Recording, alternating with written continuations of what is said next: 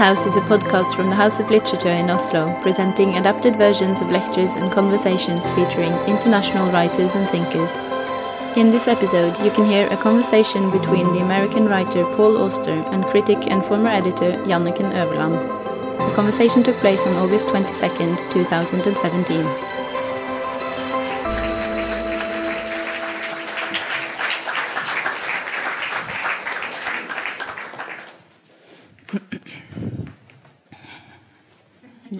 Oslo. So, comfortable? Very good. Not too comfortable. Never, never, never. I got some notes here for you. I'm very happy to be here and have a conversation about the many lives of Archibald Isaac Ferguson, who's not his name. Um, and as if this book alone, you've already seen, it's a big book in many ways. It could fill a whole night of conversations. But I still feel that we could, we'll see, um, move out into some even larger circles during this hour. Um, as you are now well into your fifth decade of writing books, this big book, I have to get rid of that. This big book. Um, how long was it on the way? Because it's not something you just snap out. Well, I think in a way I've been preparing to write this book for a long, long time. But uh, usually what happens to me is that an idea comes in bits, in pieces. A book usually starts with a kind of music in my head. Uh, there's a sound to the book, and then there's a character, um, and a certain tone. I mean, it is it's it's auditory before it's anything else. Then it becomes tactile, and then people start popping up. And it usually takes me a few years of thinking about all these things before the book is somehow the cooking is finished and I'm ready to start writing. This book was different in that uh, one day I was sitting at my uh, dining room table having breakfast, and the idea of the book occurred to me.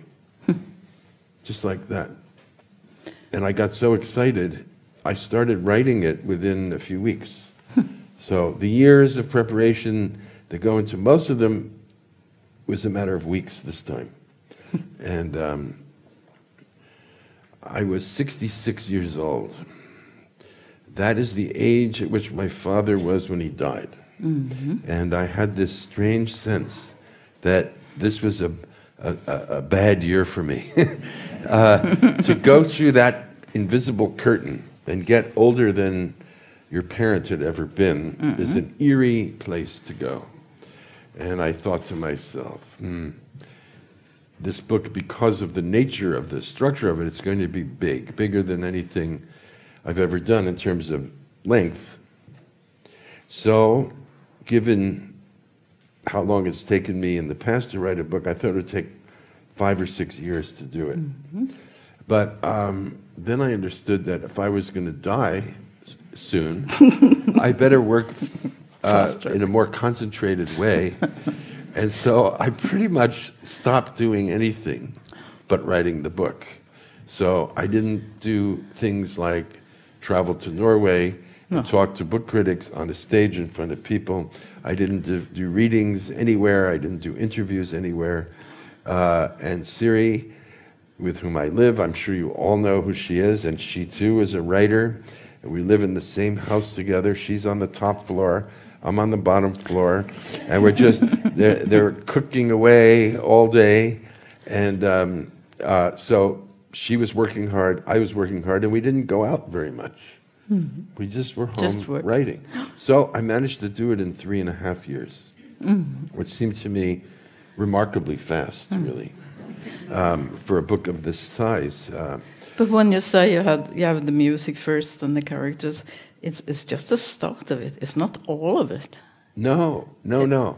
You see, as it's, it's, it's, I think maybe people will be shocked to understand that I really don't know what I'm doing with any book, and I feel my way into it, and I'm, uh, uh, I'm listening to that music and advancing, but I'm improvising. Uh, I have a general sense of where I want to go with it, uh, you know, a feel for the beginning and the middle and the end, and who the characters are. And yet, all the details I discover on the day I write them, pretty much.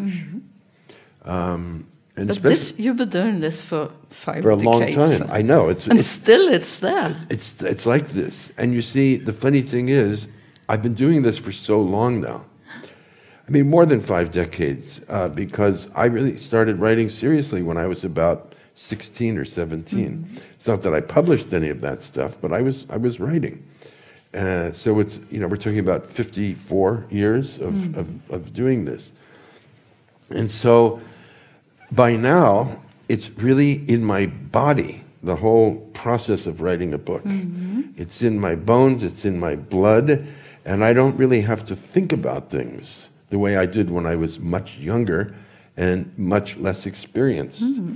And, um, you know, trusting my impulses, trusting my unconscious to take me to places that I'm not sure I'm going to, and then mm-hmm. suddenly there I am, and, and how interesting it is to be there.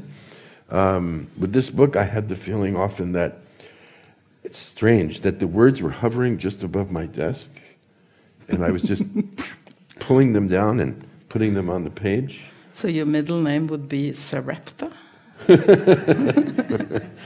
It's a strange thing, but these are these. This is how people write novels, I suppose. Uh, I, I guess some people have sixty-page outlines, but mm-hmm. if I did that, I wouldn't be able to write the book, mm. because for me, it's the sense of adventure and discovery mm. that makes you want to throw yourself into that room every morning and get mm. back to it.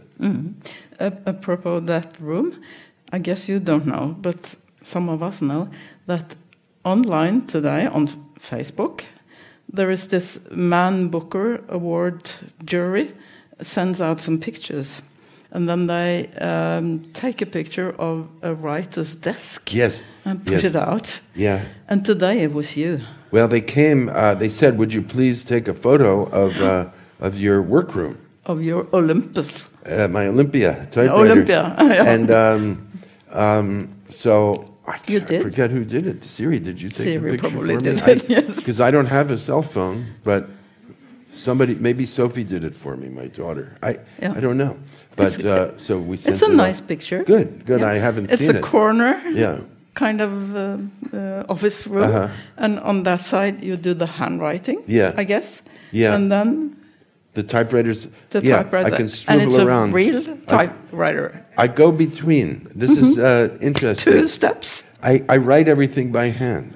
And I work on a paragraph. For me, the paragraph is the unit of a novel. You know, just as a line is the unit in a poem, for me it's the paragraph. And so I work on a paragraph and work on it and work on it and write it and rewrite it. And, And but in notebooks, in pages notebooks, like this, Yeah, uh, notebooks. books, Book, notebooks, yeah, Notebooks. bound notebooks. blue or red. Always with um, all colors. All colors.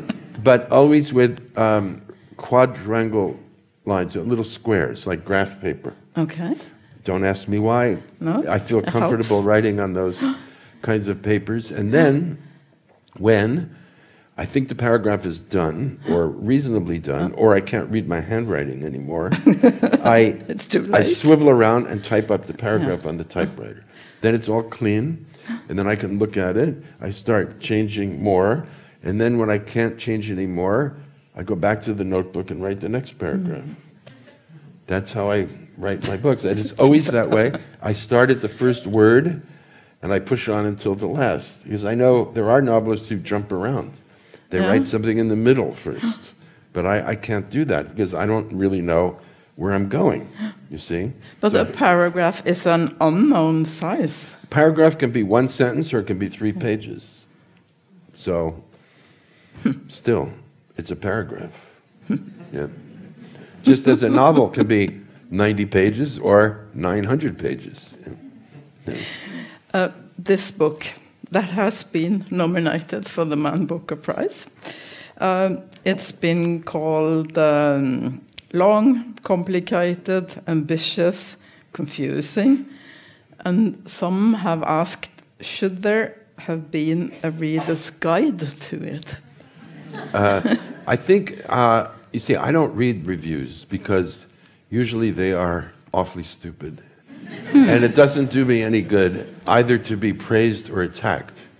Uh, but in a case like this, I felt sorry for the reviewers because, you know, they're underpaid and they have to work under time pressure. Thank and you. to have to read so much in such a short time, of course they're going to be confused because they're not taking the time to read the book. So it's not a confusing book at all. It is so clear that uh, you have to. It just. It just. It takes time to read it all.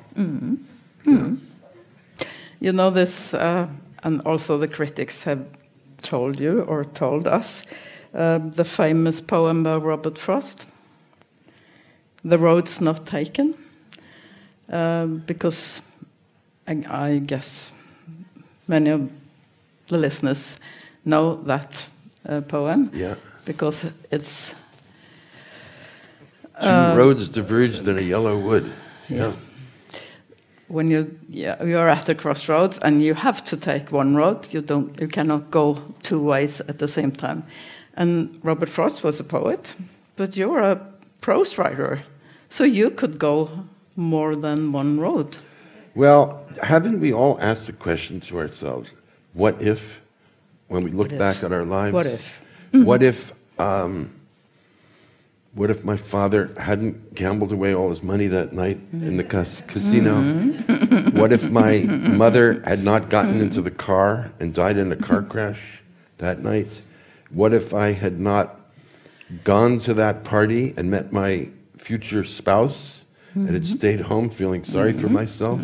Um, all the different things that happen to us, all the unexpected things and the accidental things that happen. Uh, Siri, I hear her laughing. She's always a laugh that I can hear when we're in public together. There she is. And you know, we met, it was over 36 years ago. And it was probably the most important day of my life. And it was at a poetry reading in New York. And there was one single human being in the entire universe hmm. whom we knew in common. Only one.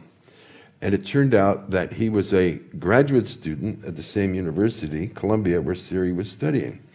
And he happened to be her companion for that night. They were just friends, they were not involved in any other way, fellow students. And he introduced us.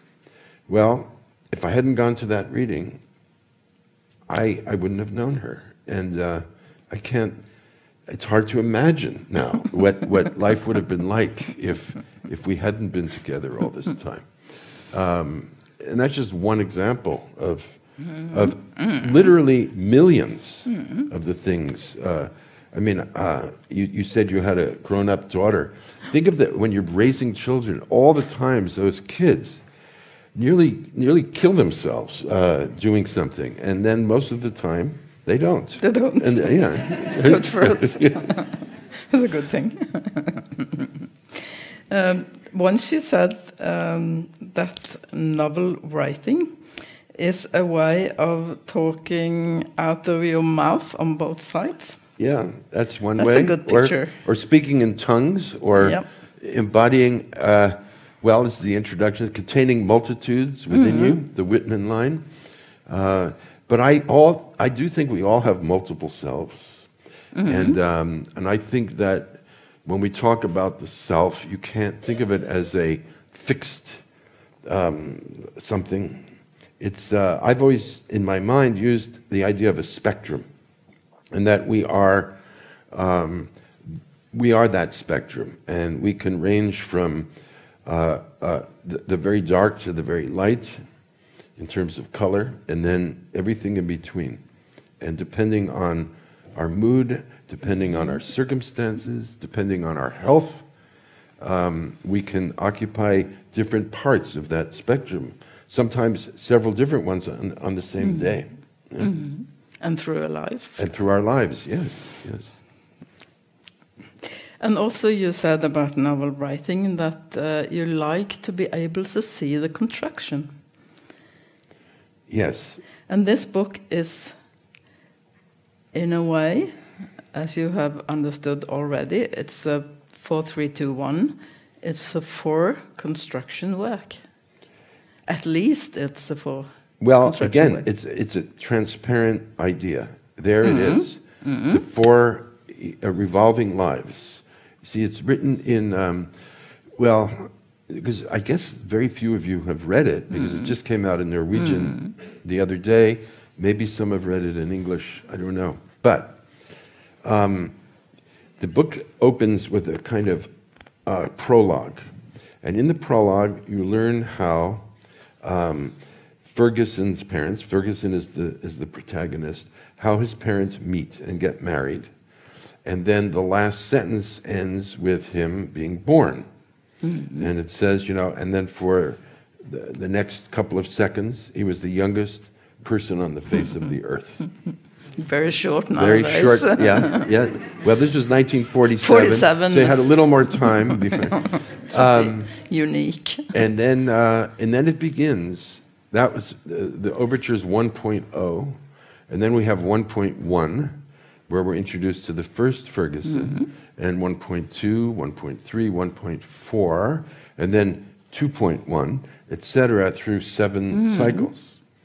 Um, and um, I think what happens is in the very beginning, it's maybe a little hard to distinguish them because they're just small children, but fairly quickly they begin to distinguish themselves from one another.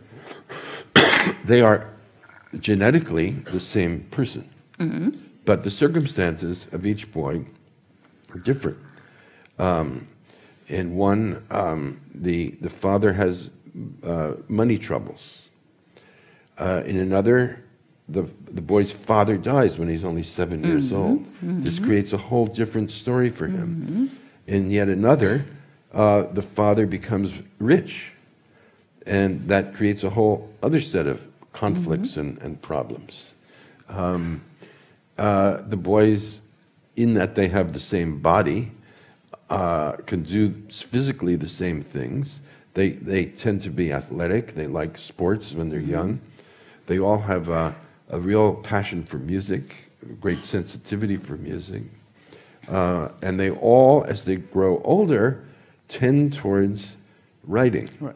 but different kinds of writing. You know, journalism, poetry, um, um, fiction writing, criticism, different Journalism. and journalism, exactly. Um, so they're they're different, but they're the same, and um, And they are living simultaneously. that's no, no, they're No? living in their own universe, which doesn't intersect. But they're living through the same years. Absolutely, well, Yeah. they're the same person. They're born the same moment, and uh, 60s, 70s. Yeah, yeah. Now, this is a good point.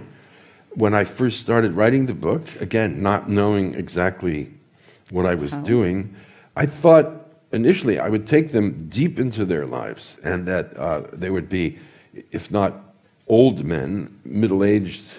But then as I got into it, I realized that the book is a story of human development. And the most exciting moments of human development, of course, are the first 20 years of a person's life when we're changing constantly. Um, and that I didn't want to take it much beyond that. Um, so Early 70s, late 70s. it goes into the early 70s, essentially. Yeah. Hmm. Hmm. Yeah. Um, except for one little tiny thing at the very hmm. end. But essentially, we're, we're ending the book in around 1971. So, but th- they have a lot of similarities, but they have some differences, and but mostly the circumstances around them Yes. are different. Yes. But does that mean uh, which weight does it say anything about which way you put on inheritance, um, hard work, surroundings, or chance? I think it's all of those things. And I think, um, you know, we, we talk about the great nature nurture debate, mm-hmm. but essentially, I don't think you can pull these two things apart. I mean, we are genetic beings who come out of mm-hmm. our mothers, and, uh, and yet we live in an environment and uh, we're surrounded by not just the people in our immediate family, but then we're surrounded by the larger family, we're surrounded by our community, mm-hmm. and then our country, and um, uh, a person who, for example, um, has the potential, say, to become a very intelligent, thoughtful, kind person, if that person has the misfortune to be a child during Hitler's reign in Germany, mm. and you're taught to hate, mm. and and uh, uh, and you're an obedient child, you start to hate, mm. and you become somebody very different mm-hmm. than the person you would have been if you had grown up in uh, in Norway today, for example. Hmm?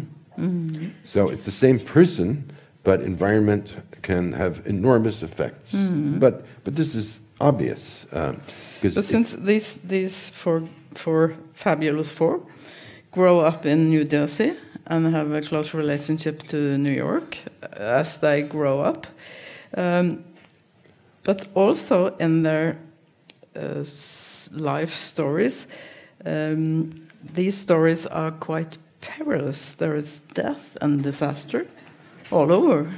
Yeah. Yeah. yeah. Well, such That's is life. life. such is life. Yeah. Um, then um, it should be noted too. Um, um uh, the book has um, has a tone mm-hmm. to it. It's mostly uh, a long, long piece of storytelling. It does not rely on the conventions of what we would call realist fiction. Um, most novels are more or less set up the way movies are. You know, you, the, the, the author has a scene, and uh, he describes, or she describes, mm-hmm. what things look like, and people walk into the scene and they talk. And uh, there's very little dialogue in the book, and there's very little uh, scene setting. Hmm. It's, it's something older, an older kind of storytelling. Um, can I read the first paragraph? You can. Just to give a sense of the of mm-hmm. the tone of the book. You have it. Well, I see you have one have that's it. not in a bag, and so this will be faster too. It's just a, just the first paragraph to hmm. um, because I think the first words of the first paragraph are important too. It's always important. Yes, and also just to tell you, the ship, the Empress of China, which is. Um, mentioned in here. But this is the grandfather story. This is the grandfather yep. story. But I got this idea for the Empress of China from a, a wonderful book uh, published, I think, in the 1970s by an American critic uh, named Irving Howe. And Irving Howe wrote a, a, a, book called The World of Our Fathers, which was a study of Jewish immigration hmm. uh, in New York. And um, he has a chapter about Yiddish newspapers uh, of the late 19th, early 20th century. And um, he describes how the Yiddish journalists, who didn't always know English that well, would look at the English language papers to get ideas for stories.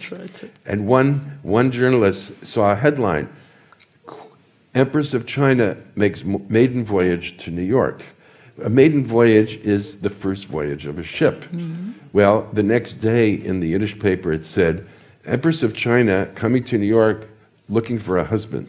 and I thought this was a great example of misunderstanding a language. language. so it reinforces what happens in the paragraph. So here it is.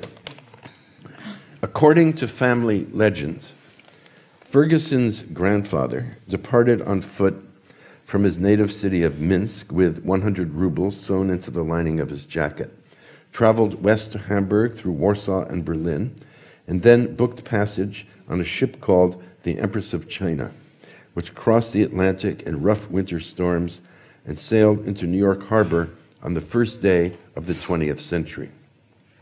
While waiting to be interviewed by an immigration official at Ellis Island, he struck up a conversation with a fellow Russian Jew. The man said to him, Forget the name Reznikov. It won't do you any good here. You need an, an American name for your new life in America, something with a good American ring to it. Since English was still an alien tongue to Isaac Reznikov in 1900, he asked his older, more experienced compatriot for a suggestion. Tell them you're Rockefeller, the man said. You can't go wrong with that. An hour passed, then another hour, and by the time the 19 year old Reznikov sat down to be questioned by the immigration official, he had forgotten the name the man had told him to give. Your name? the official asked. Slapping his head in frustration, the weary immigrant blurted out in Yiddish, Ich hab vergessen, I've forgotten. And so it was that Isaac Reznikov began his new life in America as Ichabod Ferguson. so that's how he gets a Scottish name. yeah.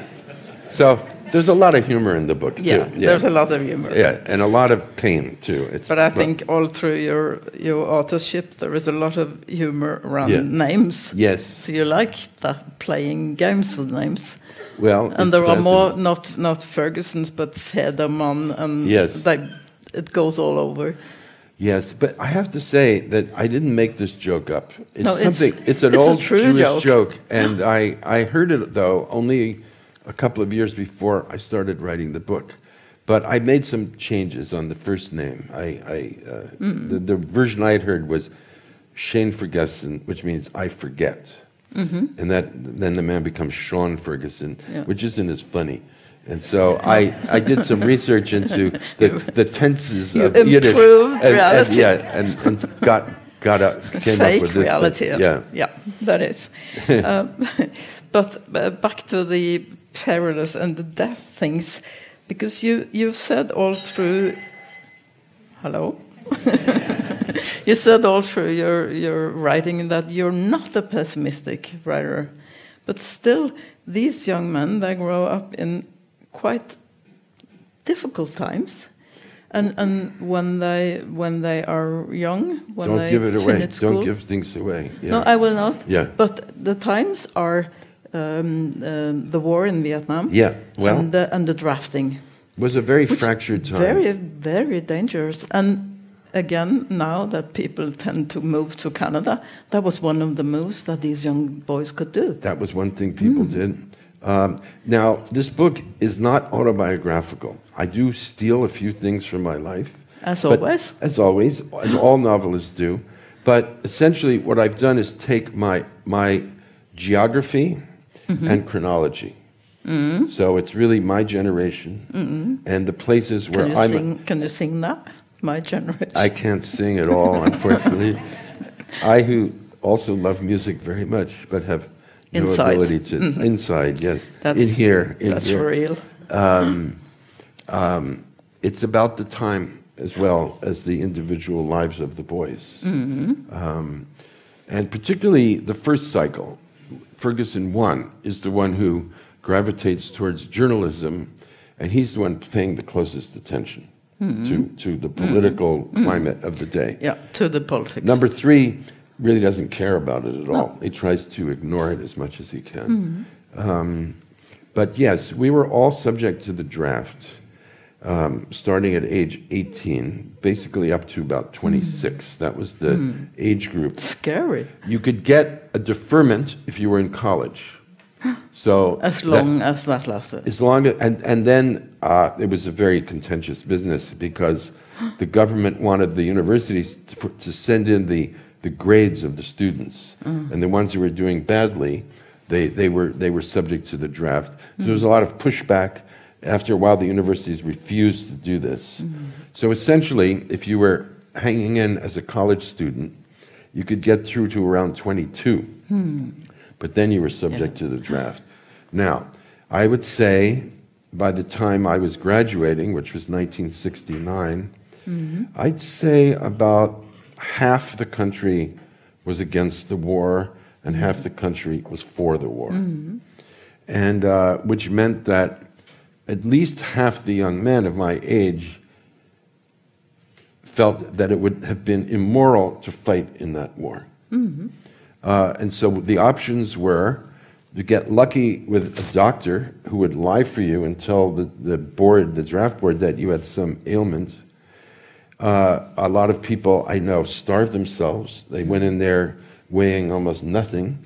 Others pretended to be homosexuals. which was dangerous. yes, uh, uh, etc. Or you could go to prison for resisting, or you could run away.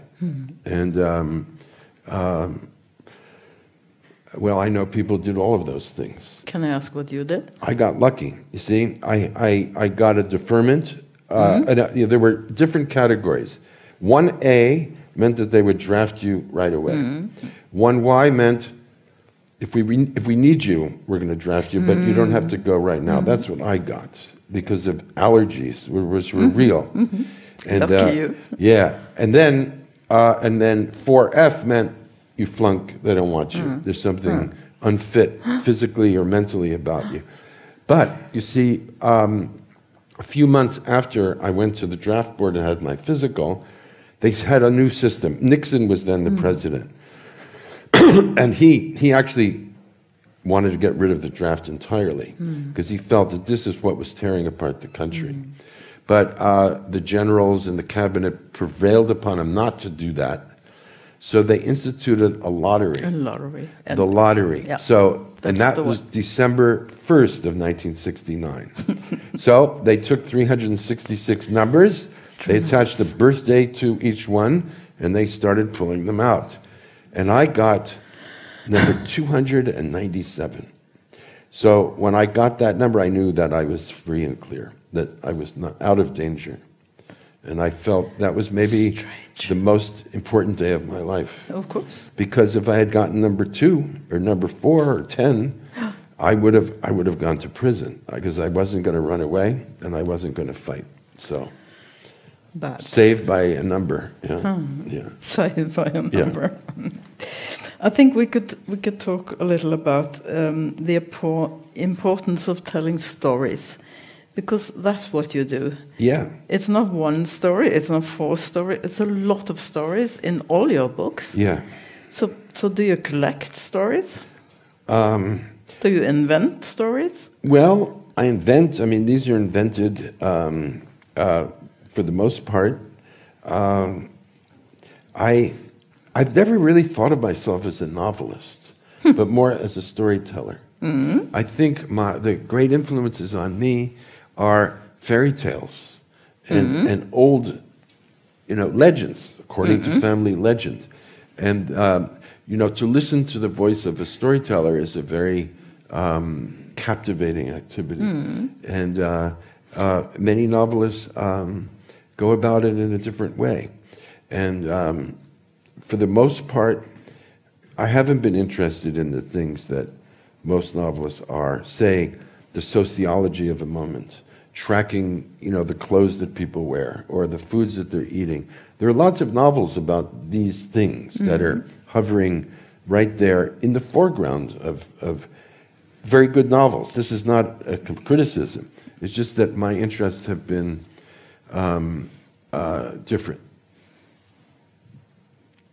But but the storytelling is uh, originally oral art. Yeah, of course. Yes. But you're writing, Yeah, I know. so Well, you transform. but also. I must say that I take great pleasure in In doing the audiobooks. I read all my books for uh, Hmm. um, for people to listen to them also. And um, this one is only 36 and a half hours.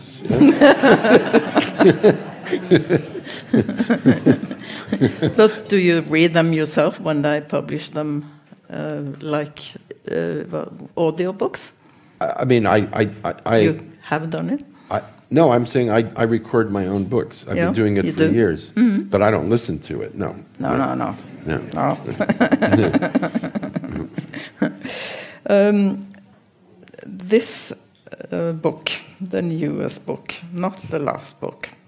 Uh, even though you said in an interview that this was the book you were meant to write.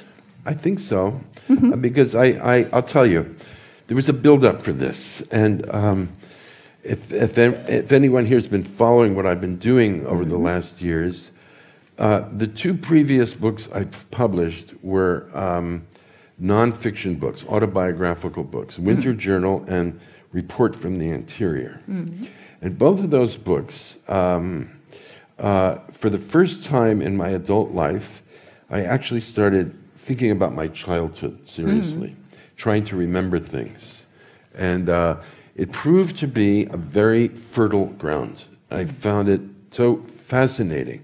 And I think if I hadn't written those two much shorter works, I wouldn't have done this.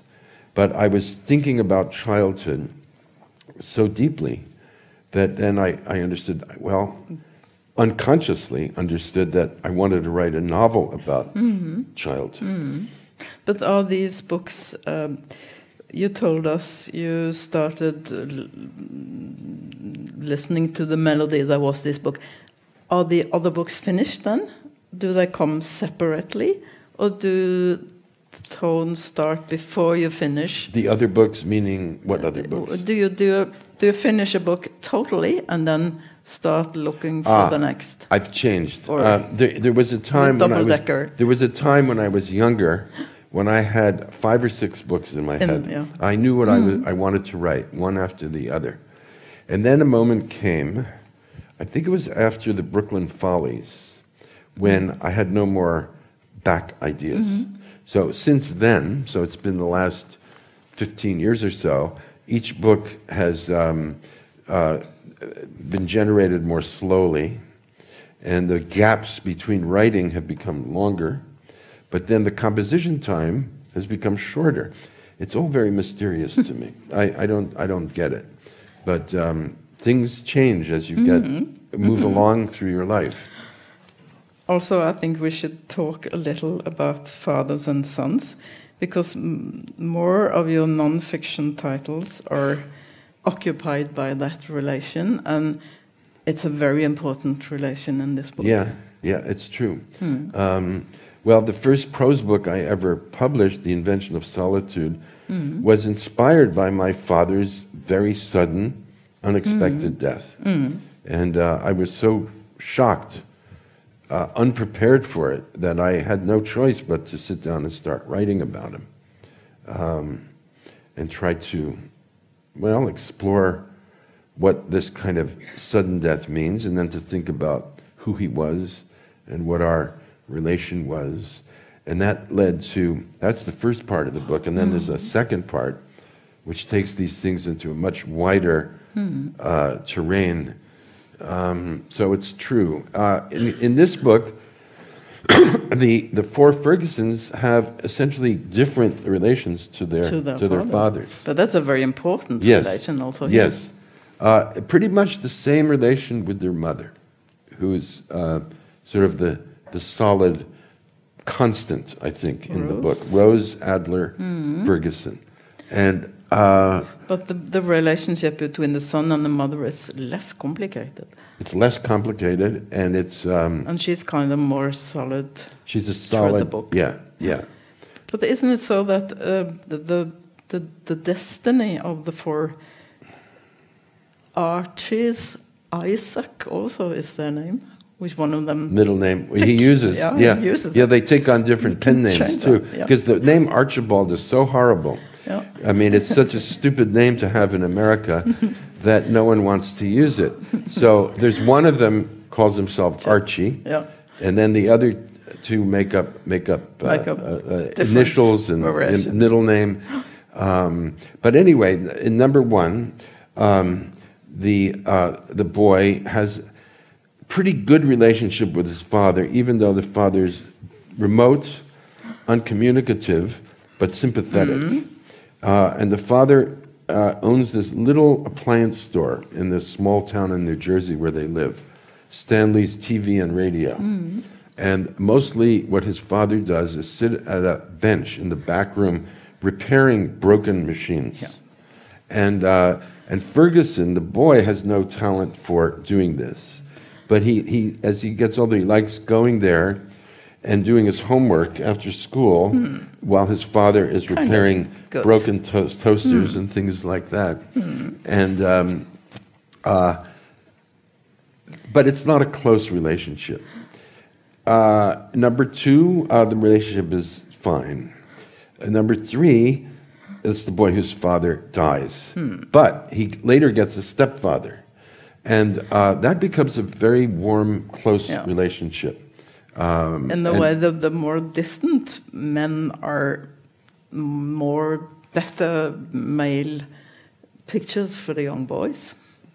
I don't The understand. uncles, the Oh, the uncles, uncles. the There are real uncles, flo- floating around. Yes, yes, second marriage yes, men. Yes, uh, yeah. Well, and then in the fourth, I mean, just to finish, the the the Yeah. the, the father who becomes wealthy, the boy is in bitter conflict with him, Mm. and that marriage ends in divorce, and there's a real rupture, and uh, it's very bitter, Hmm. and then.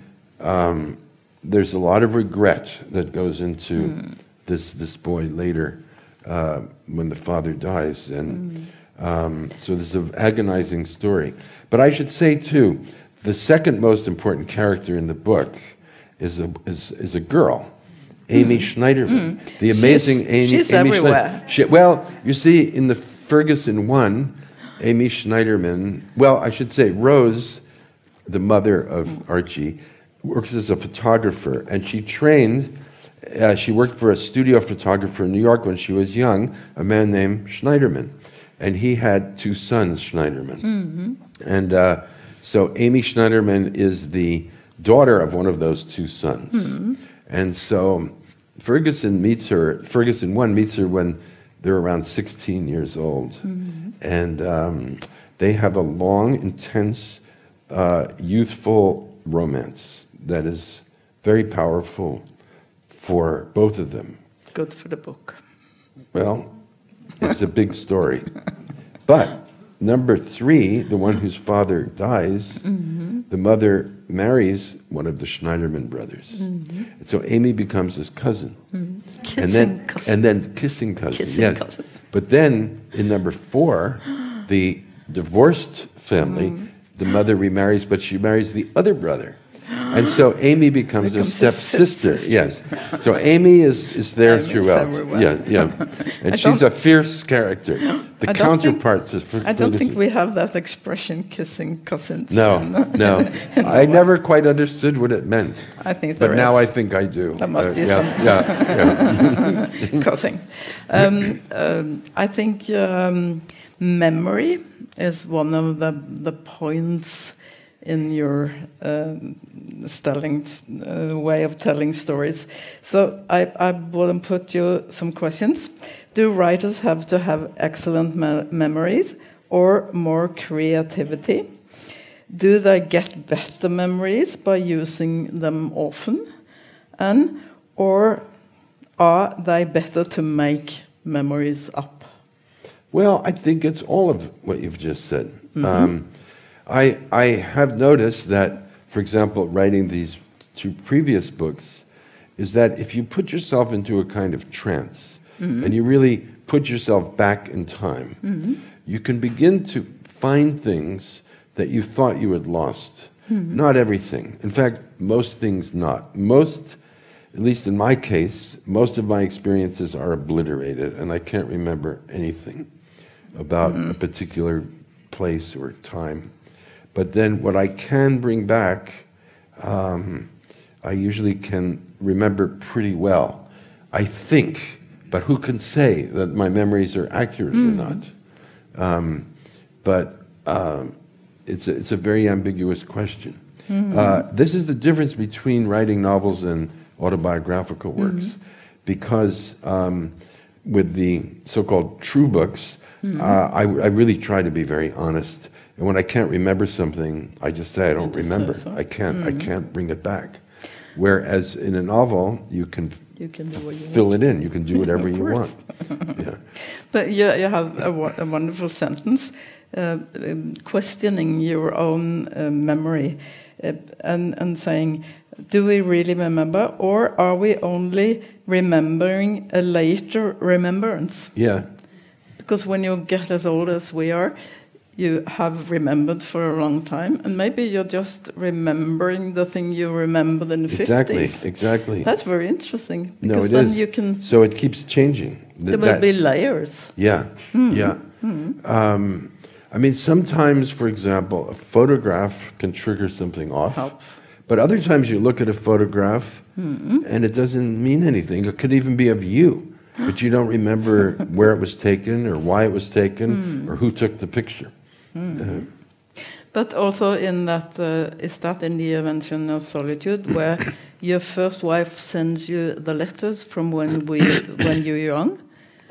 no, that was the um, report from the interior. yeah, report from the and um, and you you you discover you were able to read your own voice from around twenty. Yeah, 19, 20, 21. It was shocking.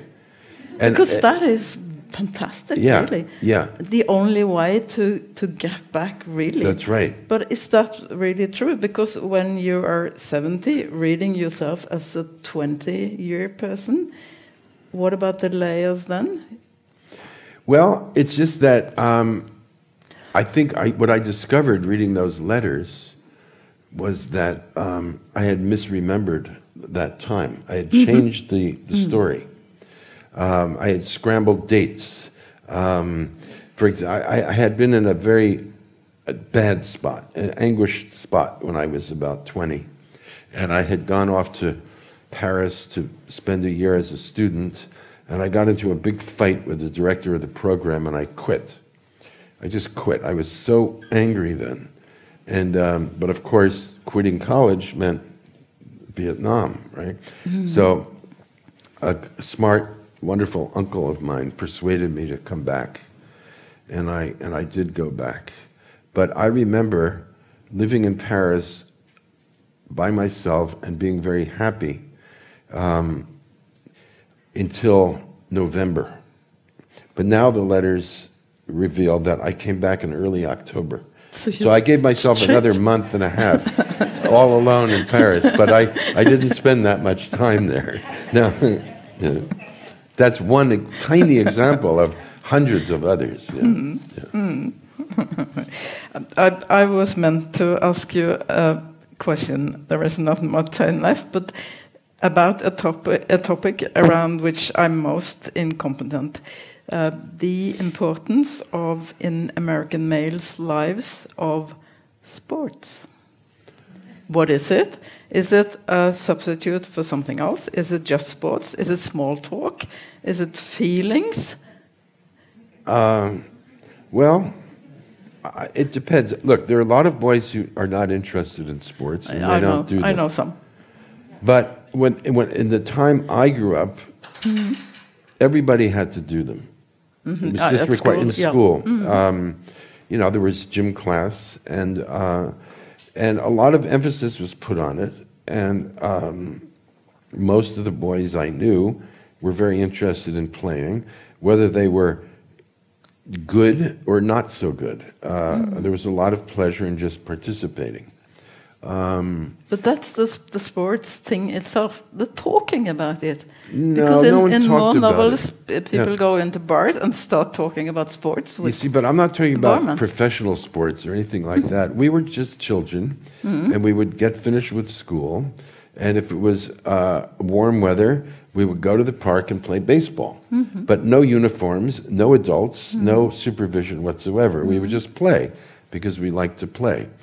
And if it was cold weather, we'd play football. Um, and that was pretty much what we did every day. Um, and it was wonderful. I, I, I enjoyed it a lot because, first of all, it was good not to have parents around. And, um, and if we had problems, we would have to se- settle them ourselves. And, uh, and then, it, uh, so while that's going on and you're getting more interested in playing these games, then of course there are the professionals. So you start to look at them because they're teaching you how to do it.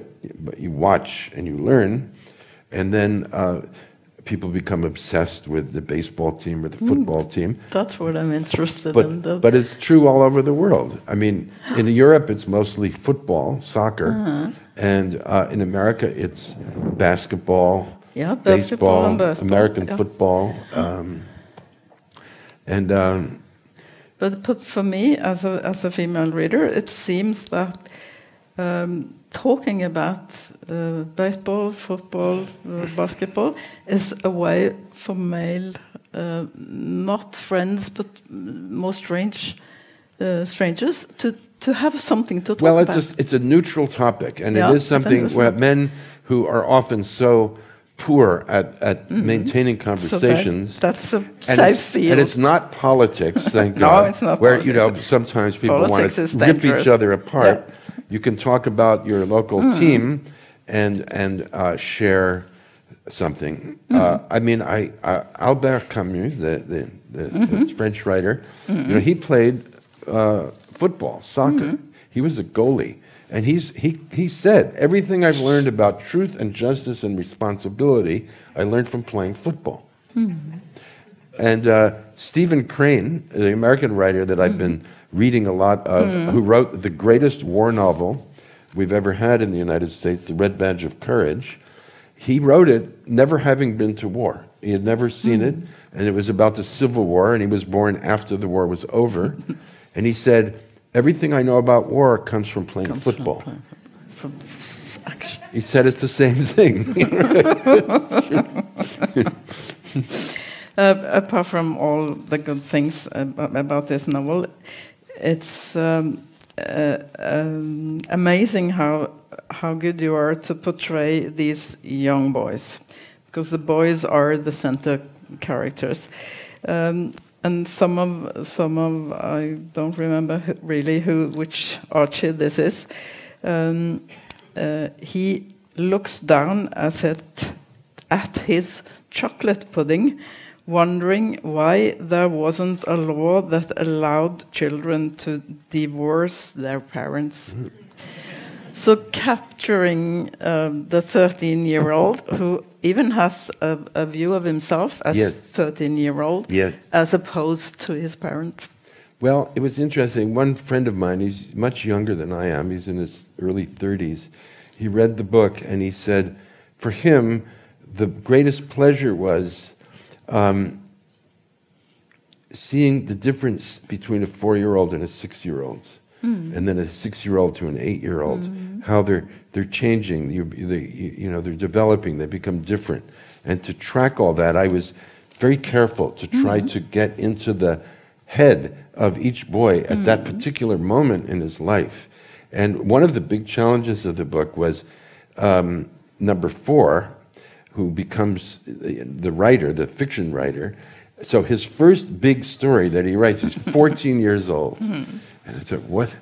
Okay, uh, it, it came to me. He writes a story about a pair of shoes, Hank and Frank. And, and he just follows them through their life. And they, their, uh, their owner is a, uh, a police detective.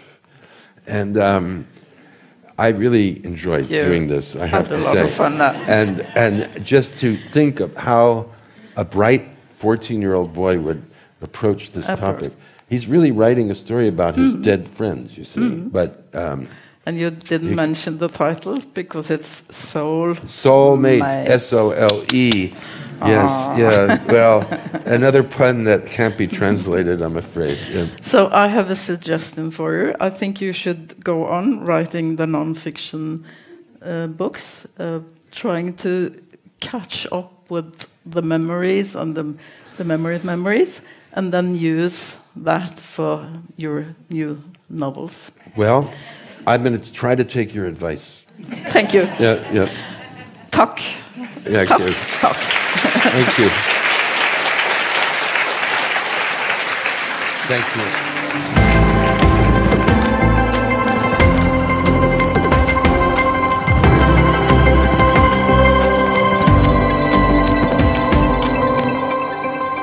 Have been listening to Lit House, the English language podcast from the House of Literature in Oslo, Litteraturhuset. Music by Apotek.